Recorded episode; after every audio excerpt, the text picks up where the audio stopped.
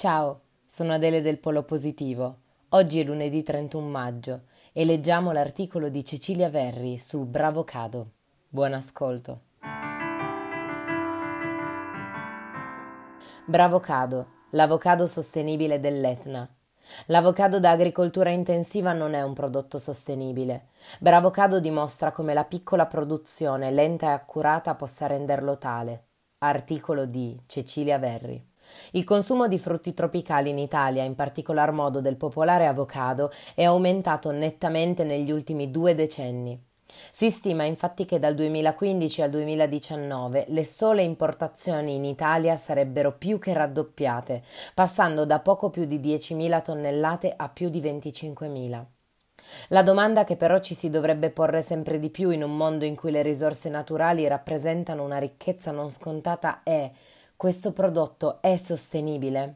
Purtroppo nel caso dell'avocado e di altri prodotti tropicali la risposta è spesso negativa.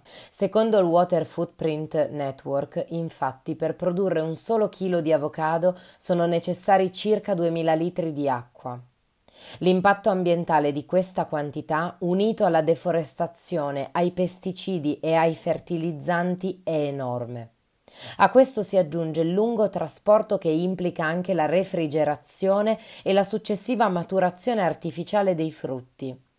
Considerando inoltre le ripercussioni di carattere socio-economico sulle aree delle coltivazioni intensive, si può dedurre quanto poco sostenibile sia tutto questo processo.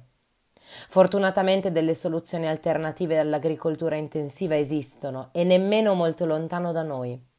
Bravo Cado, Piccola azienda produttrice di avocado di varie qualità e altri frutti tropicali, sfrutta la peculiarità della zona dell'Etna per la produzione sostenibile di questo frutto.